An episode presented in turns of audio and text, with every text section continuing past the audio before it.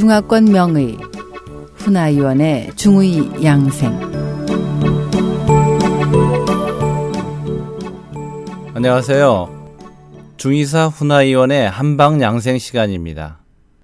오늘은 한약과 같이 먹으면 안 되는 식품에 대해서 알아보겠습니다.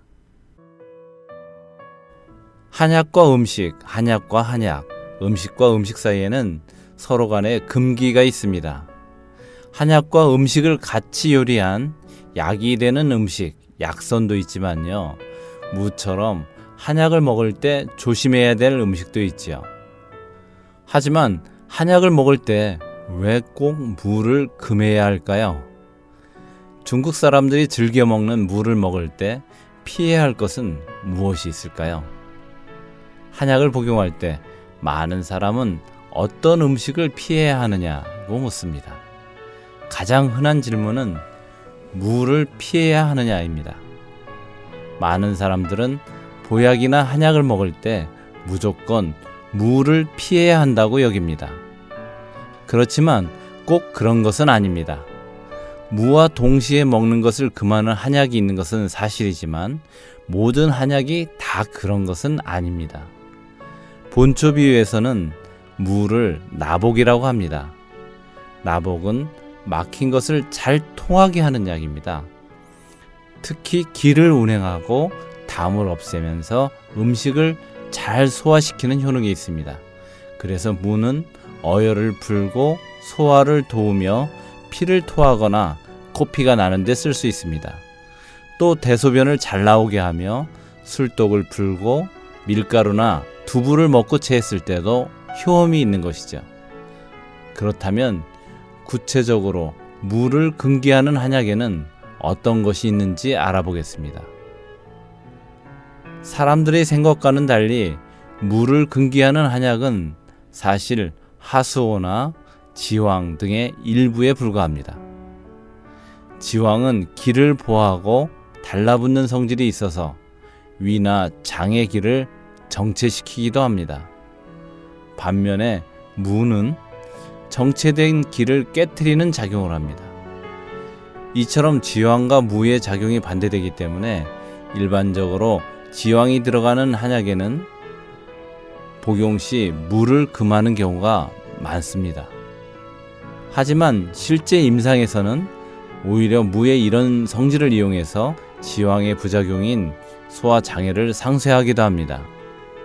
요즘 사람들은 보기, 보열, 보신 등 보약을 아주 중시합니다.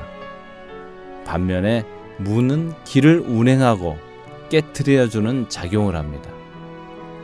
그래서 기를 보하기 위한 약을 먹으면서 물을 같이 먹으면 효과가 상쇄되기 때문에 물을 피하기도 합니다. 이처럼 기를 보하는가, 파하는가 하는 관점에서 보자면 무는 인삼, 감초처럼 보기하는 약과는 같이 먹을 수 없지만 고소를 찾아보면 보기약에 물을 꺼리는 경우는 거의 없습니다. 예를 들면 황기, 인삼, 감초 등의 약을 쓸때 물을 금하라는 경고가 없습니다. 또 본초 비유에는 물을 많이 먹으면 혀를 손상시켜서 머리카락이나 수염이 하얗게 변한다고 기록되어 있습니다. 중의학에서는 사람의 모발은 혈과 관련이 있다고 보는데요. 그래서 혈이 부족하면 머리카락이 하얗게 셉니다. 하수오는 모발을 검게 만드는 대표적인 한약이지만 물을 많이 먹으면 사람의 진이 스며 나가게 해서 머리카락이 하얗게 되는 것이죠. 그러므로 하수오를 쓸 때는 물을 함께 먹으면 안 됩니다. 또 무는 비교적 서늘한 음식이라 한독이 있습니다. 이럴 때 생강을 같이 먹으면 무의 독을 억제할 수 있습니다. 무는 또 이지를 예방하고 치료할 수 있습니다.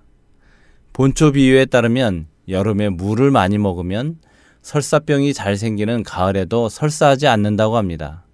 또 무잎을 지붕 위에 널어놓고 서리와 눈을 맞힌 뒤에 봄에서 다려 먹으면 이질에 아주 좋은 효과를 볼 수 있습니다. 쫄깃쫄깃한 면은 단백질이 많아서 소화가 잘 되지 않는데요. 이처럼 면을 먹은 후에 만성적으로 위가 불편할 때도 물을 먹으면 그 증상을 없앨 수 있습니다. 또 두부를 만들 때 물을 넣으면 두부가 잘 굳지 않는데 이런 성질을 활용해서 두부를 먹고 체했을 때도 물을 먹으면 잘 풀립니다. 무는 옛날 사람들에게 피난 시 필수품이기도 했습니다. 도적이나 반란을 피해서 사람들이 동굴 안에 숨으면 도적은 동굴 안에 있는 사람들을 바깥으로 끌어내기 위해서 연기를 피웠는데 이때 입에 물을 한 조각 물고 있으면 연기가 침범하지 못하기 때문입니다. SOH 청취자 여러분 안녕히 계십시오. 다음 주 이 시간에 다시 찾아뵙겠습니다.